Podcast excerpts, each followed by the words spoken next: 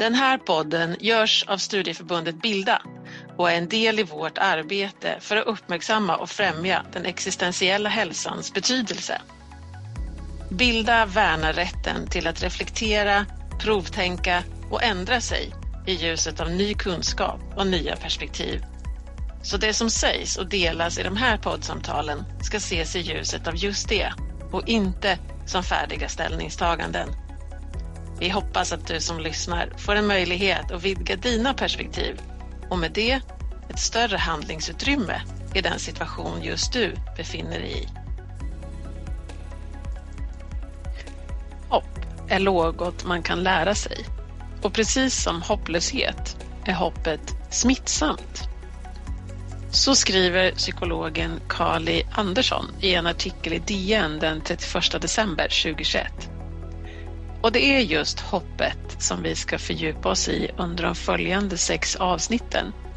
Där du kommer att få möta olika personers tankar och reflektioner kring vad hopp är och vad det kan betyda i olika livssituationer. I det första avsnittet gästar Lars Björklund som under sina många år som sjukhuspräst mött människor i djup kris och format en verklighetsnära syn på hoppfullhet. Därefter ett avsnitt där vi möter Stina Hägglund som efter en olycka i pulkabacken med ett av barnen får en hjärnskada som flera år senare fortfarande påverkar hennes liv. Jima Kara delger oss sen sin erfarenhet av att ha levt under hedersnormer och hur hon gjorde sig fri från det. Och därefter Jessica Skogö som berättar om hur hon som mamma till ett barn med Duchennes muskelsjukdom, en idag obotlig, livslång och nedbrytande sjukdom, ser på hopp i vardagen. David ger oss en bild av hur han upplever det att bo i ett så kallat särskilt utsatt område och hur det format honom. Och så till sist Lena Trossö som i sitt jobb som sköterska på en neonatalavdelning möter både död och liv i sitt jobb med nyfödda bebisar. Syftet med fördjupningen i den här existentiella hälsodimensionen hoppfullhet är ett försök att ge en verklighetsförankrad bild av det. Det är så lätt att hopp blir detsamma som positivt tänkande eller någon slags stark och övertygande känsla som ska bära oss genom svårigheter och tuffa tider. Men vi vill belysa att hopp är så mycket starkare och så mycket större än så. Jag som gör de här avsnitten tillsammans med inbjudna gäster heter Lina Asklöv och arbetar som verksamhetsutvecklare på Studieförbundet Bilda med fokus just på existentiell och psykisk hälsa. Jag leder tillsammans med min kollega Kristina Larsson regelbundet ledarutbildningar och utvecklar material och metoder för verksamhet inom de här områdena. Min egen ingång i det här är år av eget reflekterande kring min egen och mänsklighetens existens utifrån såväl positiva som negativa livserfarenheter.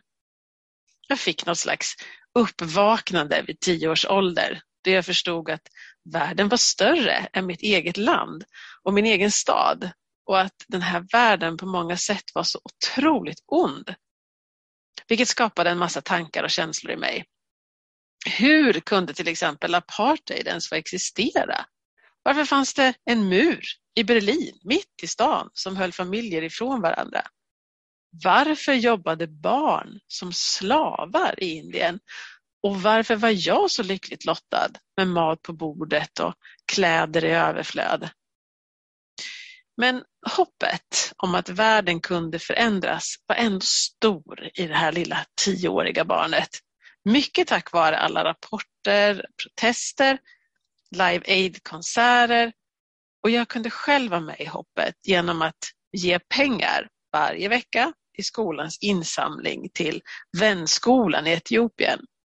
Och våra urvuxna kläder, de skickades till barnhem i Östeuropa. Jag var med. Jag var med och påverkade och agerade. Senare i livet kom reflektioner över min egen person. Duger jag? Har jag något att bidra med? Skulle någon vilja leva med mig? Hoppet om att hitta någon att dela livet med infriades. Men hoppet om barn, det var en lång och sorgkantad kamp med missfall och flera IVF-försök. Hopplösheten fick aldrig riktigt fäste, även om den flåsade mig i nacken och efter fyra år fick vi till slut vårt första barn. Vilken lycka! När jag knappt tre år senare drabbades av sepsis, blodförgiftning, efter min andra förlossning överlevde jag tack vare fantastisk sjukvård och jag hade då gott hopp om att snart bli helt återställd. Dessutom fanns ju nu två friska barn som väntade på mig, så drivkraften till att träna upp mig, den var stor. Men när vår nyfödde son, strax efter mitt tillfrisknande, insjuknade i RS och han blev inlagd med slangar överallt för att övervaka andning och syresättning, precis som jag nyss varit, då bröt jag ihop. Det var som om det inte längre fanns hopp att ta av inom mig. Jag kunde ju inte göra något själv för att infria hoppet. Det var helt utlämnande till andra medicinskt kunniga och till vår sons immunförsvar. Och det var till det jag satte det lilla hopp jag kunde uppringa. Jag minns att jag aldrig känt mig så existentiellt ensam någon gång. Starka minnen av hur jag bar honom med mina armar inne på sjukhussalen och skrek till högre makt att inte ta min son ifrån mig lever fortfarande kvar inom mig. Men även han klarade sig. Och när det kritiska var över fanns för varje dag ett nytt litet hopp att förhålla sig till, trots allt. Och sakta men säkert återkom färgen på hans kinder och han överlevde. Det var först när min storebror, ett år efter det här hände, vid 40 års ålder mycket oväntat tog sitt liv, som hoppet försvann för mig. Fullständigt. Det var så bottenlöst att det inte går att beskriva. På hans begravning blev det overkliga verkligt. Att han inte längre fanns kvar hos oss. Och att ingenting skulle kunna ändra på det. Inget jag eller någon annan gjorde skulle ändra det faktum att vi aldrig mer skulle få höra honom skratta, åka skidor ihop, fira jul tillsammans. Ingenting. Ordet hopp provocerade mig mycket då och i flera år letade jag efter en förståelse och ett sätt att förhålla mig till just hopp. Vad skulle hoppet handla om? Vad skulle det innefatta? Vem eller vad skulle jag sätta det till? Det tog många år. Men jag hittade mitt sätt att förhålla mig till hopp. Jag är naturligtvis inte färdig för det och det har varit viktigt för mig att fortsätta utforska begreppet, varför jag bland annat sökt mig till studier i existentiell folkhälsa, psykologi, som breddat och fördjupat kunskapen. Ett annat sätt att utforska begreppet har varit att lyssna till andras berättelser, vilket jag fått göra i mina jobb, både som lärare inom vuxenutbildningen men också som verksamhetsutvecklare här i Bilda. Den här podden är också det en del av det. Mina tankar och reflektioner har alltid haft en kanal i skrivandet. Otaliga dagböcker och poetiska texter har skrivits och de har varit en enorm resurs för mig, både att få skriva och att få läsa i efterhand. Likaså att få samtala med andra, både nära vänner men också terapeuter av olika slag, har varit en resurs för mig. Jag kan verkligen hålla med forskaren och författaren James Pennebaker när han talar om verbaliseringseffekten. Alltså det här att det händer någonting med oss när vi sätter ord på våra känslor och tankar.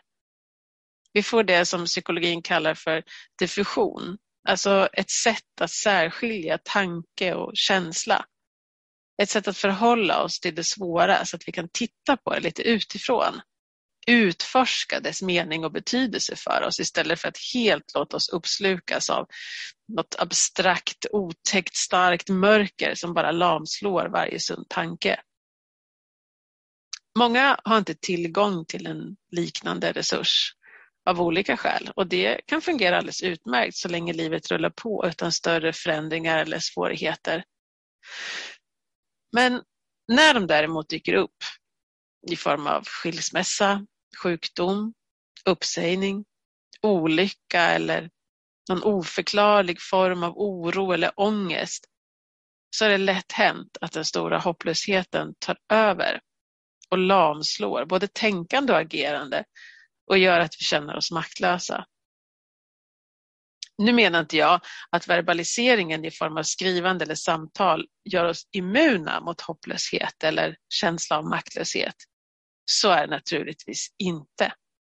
Jag menar bara att det är ett verktyg för att fortsätta leva och agera, fortsätta hitta hopp, trots allt.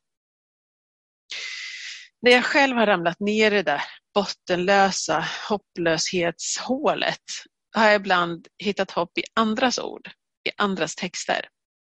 Böcker som När träden avlövas ser man längre från vårt kök av Thomas Sjödin eller diktsamlingen Det här är hjärtat av Bodil Malmsten har gett mig oändligt mycket för att våga hoppas igen. Men också en helt underbar komisk roman, Folk med ångest av Fredrik Backman. Ingen av de här författarna ger mig något av då var det mörker och sorg, men nu är allt härligt och bra. Det finns inga tre eller fem eller sju steg till hopp med pepp om att klara uppsatta mål. Istället är det en vardagsnära skildring av det mörkaste mörka och det djupaste djupa av hopplöshet och maktlöshet. Inramat av värme och genomstrålat av ljus. Hopp är ingen känsla. Inte heller ett beslut om att alltid tänka positivt.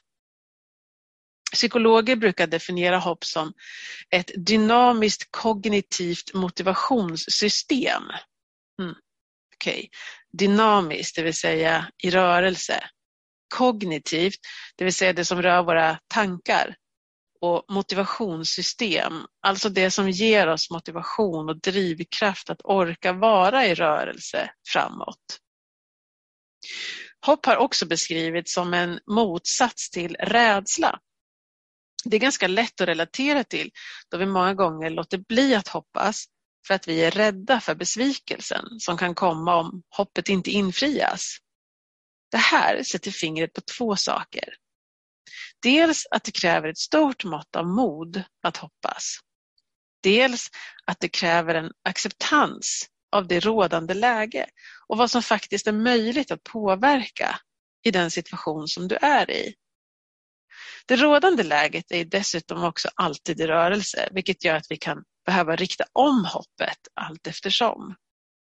Till exempel, en sjukdomsdiagnos med en behandlingsplan kan till en början generera hopp om ett tillfrisknande.